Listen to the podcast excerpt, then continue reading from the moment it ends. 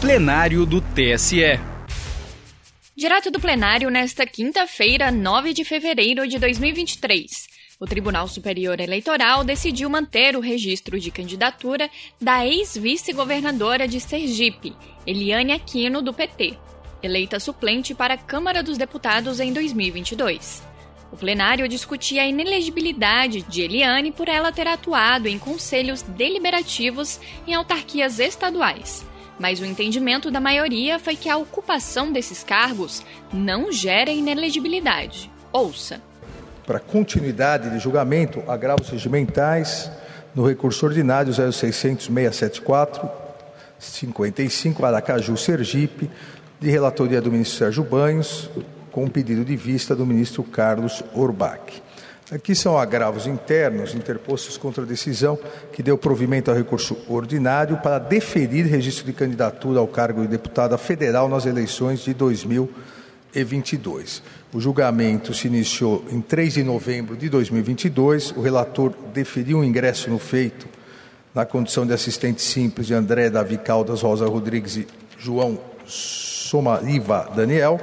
No mérito, não conheceu dos agravos regimentais interpostos por André Davi e pela Comissão Executiva Nacional do Partido Republicanos e, consequentemente, manteve o deferimento do registro de candidatura de Eliane Aquino Custódio ao cargo de deputada federal nas eleições de 2022. Eu divergi do eminente relator quanto ao mérito, dando provimento aos agravos regimentais para indeferir o pedido de registro de candidatura no que foi acompanhado pelo eminente ministro Raul Araújo. Na sequência, pediu vista o ministro Carlos Orbach, a quem passo a palavra. Obrigado, presidente. Uh, o caso cuida, como destacado há pouco por Vossa Excelência, de requerimento de registro de candidatura de Eliane Aquino Custódio ao cargo de deputado federal nas eleições de 2022, com impugnações ofertadas pela Procuradoria Regional Eleitoral e pela coligação Novo Tempo para Sergipe. Com a procedência da insurgência do parquê, houve interposição de recurso ordinário pela candidata, que foi monocraticamente provido por este tribunal. Diante do pronunciamento monocrático, sobrevieram agravos regimentais de André Davi e do Partido Republicano, bem como pedido de ingresso de João Somariva Daniel como terceiro interessado. Depende-se dos autos que André Davi foi prejudicado pelo provimento do recurso ordinário, porque teria ele sido eleito caso o requerimento de registro de candidatura fosse indeferido. Com a validação dos votos, contudo, em atenção ao quociente eleitoral, foi eleito João Daniel. Nesse cenário, é de se admitir o ingresso de candidato como assistente simples em processo de registro, desde que o deslinde da causa possa alterar o quociente eleitoral e o resultado do pleito em seu desfavor, na linha do decidido por essa Corte, por exemplo, no RESP 0600 de relatoria do ministro Sérgio Banhos. Dessa forma, e da mesma maneira como procedido pelo relator, uh, entendo que há interesse jurídico de ambos para figurarem no feito como assistente simples. Quanto ao conhecimento dos agravos interpostos nos autos, por sua vez, deve-se ter em mente, na minha compreensão, o teor uh, da súmula 11 do Tribunal Superior Eleitoral, que impede o conhecimento de recurso contra a decisão de deferimento de registro de candidatura protocolado por aquele que não a impugnou no momento adequado. Tal compreensão é, ademais, aplicável ao candidato ao partido ou à coligação, nos termos do entendimento igualmente pacificado deste tribunal, como expressado no julgamento do RESP 060098, de relatoria do ministro Luiz Edson Fachin. No caso específico dos autos, como exposto, a impugnação da origem, na origem foi ofertada pela coligação Novo Tempo para Sergipe e pelo Ministério Público Eleitoral, ao passo que os agravos foram interpostos pelo Partido Republicanos e por André Davi. Especificamente quanto à impugnação da coligação, verifico que, apesar de sua oferta, houve pedido de desistência homologado no Tribunal Regional Eleitoral Sergipano antes mesmo de seu julgamento. Nessa quadra, aplica-se o teor da súmula 11, na minha compreensão, em ambos os recursos. Isso porque, com a desistência da impugnação pela coligação, falece a legitimidade recursal do partido ao passo que o candidato, por sua vez, não impugnou o registro tempestivamente, inexistindo nos autos matéria constitucional a franquear sua legitimidade nesse cenário. Por força do artigo 6 parágrafo 4 da Lei das Eleições, o partido político coligado somente possui legitimidade para atuar de forma isolada no processo eleitoral quando questionar a validade da própria coligação, Sendo assim, no momento de impugnação ao registro, a legitimidade para o ato processual era exclusivamente da coligação, que optou por ofertá-la e, na sequência, desistir do ato. Com a desistência, exclui-se do plano de existência o ato processual, que por isso não pode gerar efeitos jurídicos. O cenário, portanto, é o de regresso ao status quo ante, como se não houvesse impugnação ofertada, e nesse contexto, não pode agora o partido, retomada a faculdade de atuar de forma isolada, recorrer de decisão de deferimento de registro não impugnado que trate de matéria infraconstitucional, consoante inúmeros precedentes acerca da matéria, e cito como exemplo o RESP 0600-098, de relatoria do ministro Faquim. Quanto à ilegitimidade do candidato, destaco a existência de precedentes em que se aplicou o teor da súmula 11 também em, feitos, em pleitos proporcionais, razão pela qual, na minha compreensão, não há espaço para distinções a serem feitas a esse respeito, sem que se revise, de fato, o teor uh, do enunciado. E cito o RESP 0600-237 do ministro Faquim, uh, o RO 0603453 do ministro Faquim também, e o, e o RO 0600337 de relatoria do ministro Luiz Roberto Barroso. Ainda que superada a etapa atinente à ilegitimidade recursal, vê-se que o relator aplicou a súmula 26 do TSE ao, ao analisar o agravo do partido, que deixou de refutar os fundamentos da decisão impugnada, em especial a ausência de cláusula de ineligibilidade específica para membros de conselhos deliberativos de autarquias e a impossibilidade de interpretação extensiva dos referidos dispositivos. De fato, insurgência consta, da insurgência consta argumentação tão somente no sentido de que a agravada teria atuado em diversos conselhos municipais em posição de efetiva administração. Por isso, em sua ótica, os agravantes sustentaram a aplicação desse, do entendimento firmado no agravo regimental no RESP 97-58, de relatoria do ministro Arnaldo Versiani, em que foi analisada a incidência do artigo 1 inciso 2 a linha G, combinado com o inciso 4 a linha A e com o inciso 7 a linha B, da Lei das Inelegibilidades. Não houve, como bem exposto pelo relator, considerações acerca dos demais fundamentos levados a efeito na decisão agravada, o que atrai o óbice da súmula 26, não só em relação ao recurso do partido, mas também do candidato, que é, no mérito, idêntico àquele, para além do que já exposto, uh, além do já exposto óbice referente à súmula 11, à súmula 11 uh, também aplicável a ambos os recursos. A caso vencido na fase preliminar, que já foi objeto de, de exame por, pelos votos que me antecederam, a caso vencido na fase preliminar e já em análise de mérito dos agravos, entendo que o precedente suscitado nos, nos recursos não se aplica à espécie e, para alcançar essa conclusão, realizo uma breve digressão jurisprudencial.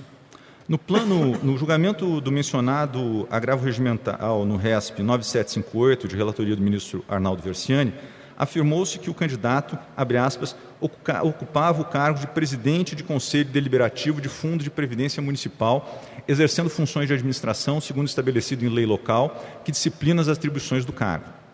Entendeu-se, portanto, abre aspas, inafastável a necessidade de desincompatibilização do candidato nos seis meses que antecedem o pleito para concorrer ao cargo de vereador nos termos dos mencionados dispositivos há pouco uh, citados por mim da Lei uh, Complementar 64 de 90.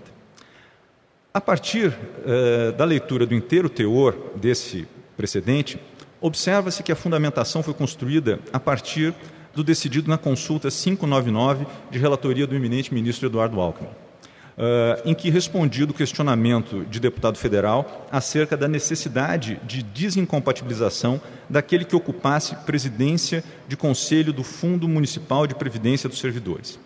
A resposta positiva, então, uh, exarada por esse tribunal, ela se escorou na consulta 1136 de relatoria do saudoso ministro Pedro Ascioli, que, por sua vez, a partir de indagação formulada pelo Conselho Federal de Engenharia, Arquitetura e Agronomia, apontou a necessidade de desincompatibilização para os presidentes de conselhos federais e regionais. Como se vê, do precedente de 1990, originário do julgamento uh, suscitado nos agravos, esta Corte inicialmente se viu obrigada a interpretar a extensão da locução entidades representativas de classe contida no artigo 1, inciso 2, a linha G da Lei Complementar 64, compreendendo em seu teor os conselhos federais e regionais, como não poderia deixar de ser. Em similar exercício, ademais, este tribunal também afirmou que, abre aspas, a OAB enquadra-se no rol das entidades representativas de classe a que se refere a linha G do inciso 2 do artigo 1 da Lei Complementar 64, de 18 de maio de 90. E aí eu cito a consulta 11.187, de relatoria do eminente ministro Gilmar Mendes. Nesse contexto, nesse contexto, entendo condizente com a locução do artigo a inclusão de confederações, federações, conselhos, associações, sindicatos e afins como entidades representativas de classe, nos mesmos moldes em que efetuado no primeiro precedente que embasou a conclusão externada no agravo regimental no RESP 9758, mencionado pelos agravantes. Contudo, assim como exposto pelo relator, não há espaço para o alargamento da hipótese de inelegibilidade a ponto de abarcar todas as autarquias, que não as corporativas, com exceção exatamente da hipótese referente no artigo 1 inciso 2 a linha A, número 9, da Lei Complementar 64 de 90, voltada que essa hipótese apenas àqueles que exercem o cargo de presidente, diretor ou superintendente. No caso específico dos autos, é fato incontroverso que a gravada exercia a presidência dos conselhos deliberativos da Administração Estadual do Meio Ambiente, a ADEMA, do Departamento Estadual de Infraestrutura Rodoviária de Sergipe, o DER Sergipe, do Departamento Estadual de Trânsito de Sergipe e do Instituto de Previdência dos Servidores do Estado de Sergipe. Com efeito, o exercício do cargo de presidente do Conselho Deliberativo da autarquia não é a mesma hipótese do de presidente de autarquia, razão pela qual não cabe, na minha compreensão, a incidência do artigo 1, inciso 2, a linha A, número 9, da Lei das Ineligibilidades.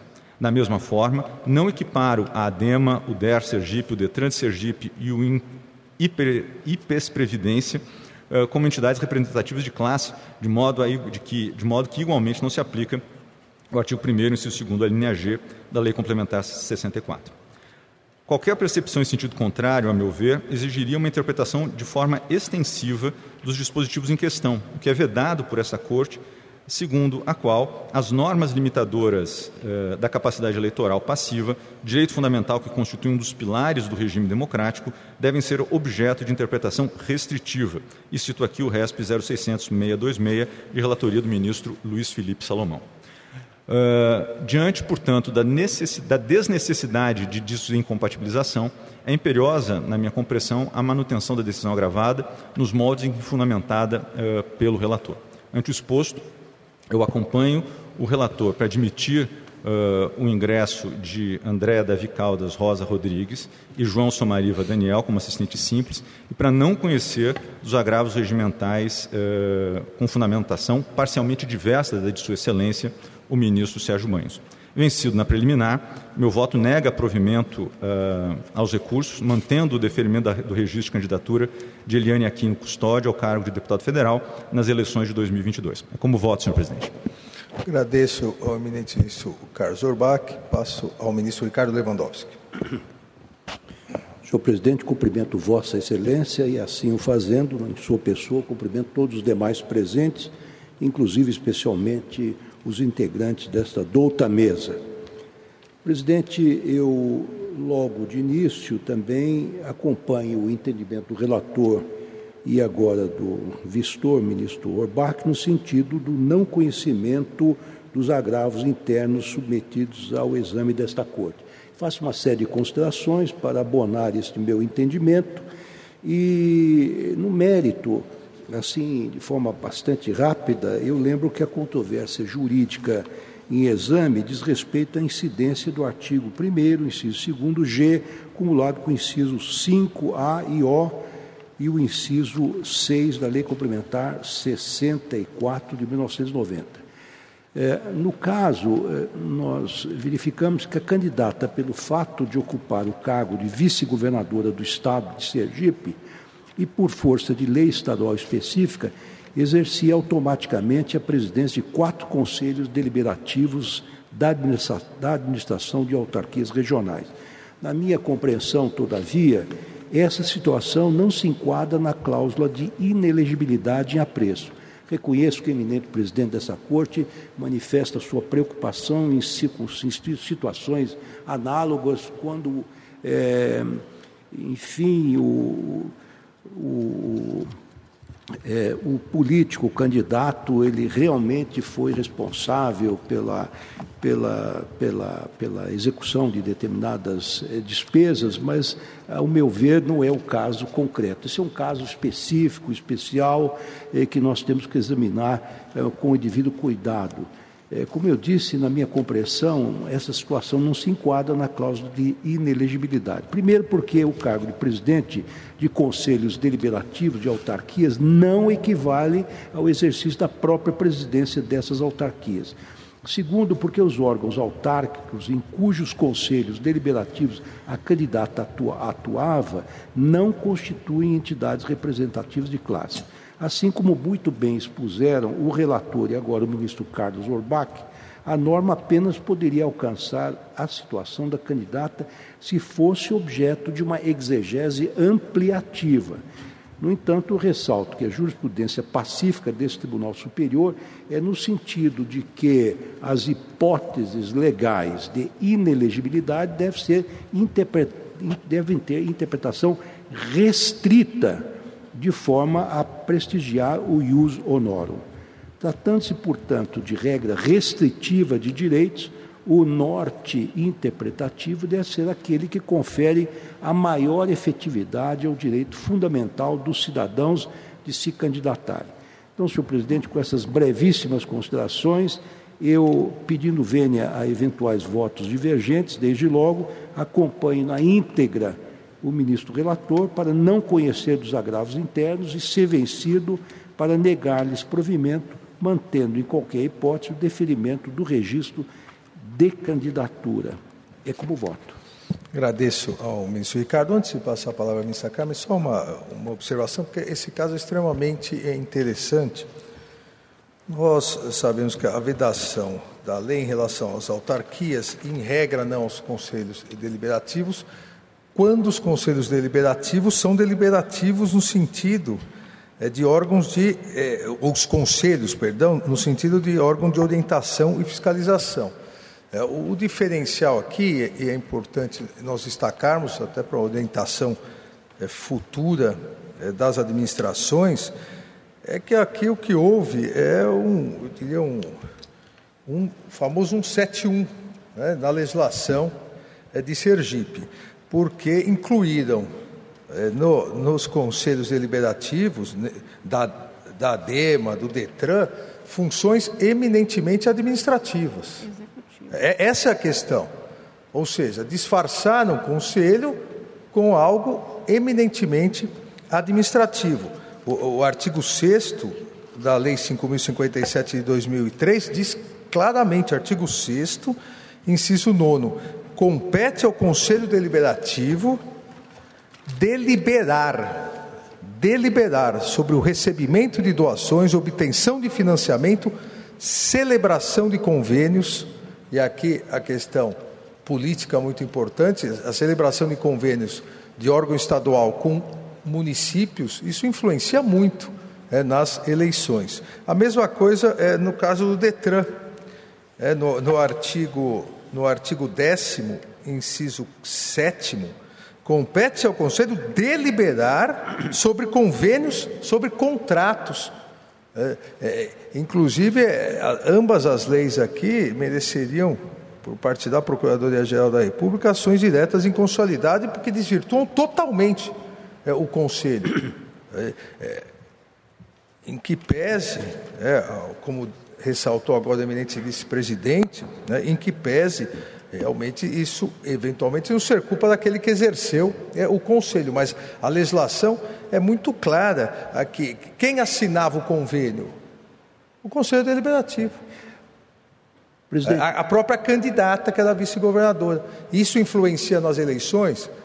Quem já atuou no Poder Executivo sabe que o que mais influencia nas eleições são os convênios realizados com os prefeitos. Por favor. Presidente, desculpe, apenas uma observação e compreendo a preocupação de Vossa Excelência e me associo a essa preocupação integralmente. Já numa sentada anterior já discutimos este caso, mas aqui existe uma particularidade. A candidata, pelo fato de ocupar o cargo de vice-governador do estado de Sergipe, e, por força de lei estadual específica, exercia automaticamente a presidência de quatro conselhos deliberativos de administração de autarquias regionais. Portanto, não foi uma opção eh, da candidata de ocupar, como só ia acontecer aqui na administração federal, quer dizer, a pessoa é guindada ao cargo de ministro para até para melhorar os subsídios, acaba eh, se integrando a algum conselho de alguma estatal. Aqui não. Aqui ela automaticamente, pelo simples fato de ter sido eleito vice-governador do Estado, ela participa desses conselhos deliberativos na qualidade de presidente. Se nós levarmos esta nossa eh, objeção, que é válida eh, e é legal, a extremos, a vice-governadora do Estado não poderia ser candidata, porque ela automaticamente passou a exercer esta esta, esta condição de presidente. Apenas essa observação, senhor presidente, quer dizer, não foi um ato de vontade, ela simplesmente foi guindada esse posto por força de lei. Não, é, é, eu concordo com Vossa Excelência, ministro Lewandowski, mas é, ela, assim como durante os seis meses antes da eleição, ela não poderia assumir o governo do Estado, se não ficaria inelegível, ela deveria ter se licenciado. É exatamente essa a discussão aqui. Mas é, é algo sui generis mesmo, porque é, não há essa previsão, pelo menos é, não chegou nenhuma previsão semelhante ainda aqui no Tribunal Superior Eleitoral. Passou a palavra à eminente ministra Carmen Luz. Muito obrigada, presidente, senhores ministros. Eu examinei o caso, nós já tínhamos discutido este caso antes e eu vou pedir todas as vênias ao eminente relator, ao ministro Carlos Cobar, agora ao ministro Ricardo Lewandowski, para acompanhar a divergência e a observação feita, ministro Lewandowski, por Vossa Excelência, que também consta e foi objeto até do cuidado no voto inicialmente que inaugurou a divergência do ministro Alexandre, é no sentido exatamente de que a vice-governadora, e até me impressionou na primeira vista que dei do processo e depois estudando aqui verifiquei, ela era, ela tinha esse cargo por força da vice-governadoria. Não achei nenhum impedimento a que ela se afastasse, ela declinasse. É, em nada alteraria a circunstância de vice-governadora dela. E, principalmente, a, de, a de, o impedimento que ela tem para não assumir o cargo, para que pudesse se candidatar, valeria para os cargos que decorreriam, então, dessa circunstância. Ora, se ela não pode nem exercer a função referente ao cargo de governadora naquele período e aquelas que então ela era, ela se dizia obrigada que não, obrigada não era, na verdade, era indicada com a faculdade sempre que se tem de, né, de, de não se exercer. Vale a mesma coisa no exemplo dado, ministro Lewandowski, agora por Vossa Excelência, no Judiciário. Nós somos, no caso, nós três e os do ministro do STJ, indicados para cá por força do cargo no Supremo Tribunal. Ora, isto não é obrigatório, tanto que nós tivemos colegas que declinaram. E vale o inverso, exatamente como se teve, e Vossa Excelência há de se lembrar, nós dois, pelo menos, já estávamos no Supremo, quando um ministro disse, considerando as condições de saúde dele, que ele ficaria aqui e se afastaria do Supremo. O ministro Peluso, como presidente, disse: não. Você pode fazer o contrário. Se você não puder exercer aqui, não pode estar no eleitoral. Então, eu acho que, mutados mutantes, mas o raciocínio é: se ela, no exercício da vice-governadoria, não poderia assumir as funções inerentes ao cargo naquele período, sob pena de ficar inelegível, eu não entendo que aqui seja uma interpretação ampliativa, eu acho que é uma interpretação teleológica. O que busca a lei? Impedir que haja esta, nem é um conflito, mas na verdade uma confusão de interesses de um candidato com aquilo que ele pode dispor, distinguindo as condições dos demais candidatos. E acho que é um caso realmente muito mais sensível, mas com todas as vênias do relator e, e, entendendo perfeitamente as razões que agora foram também expostas pelo ministro, no voto do ministro Carlos Roubach e do ministro Lewandowski, eu estou acompanhando a divergência, presidente. Agradeço, ministra Carmen Lúcia, ministro Benedito Gonçalves.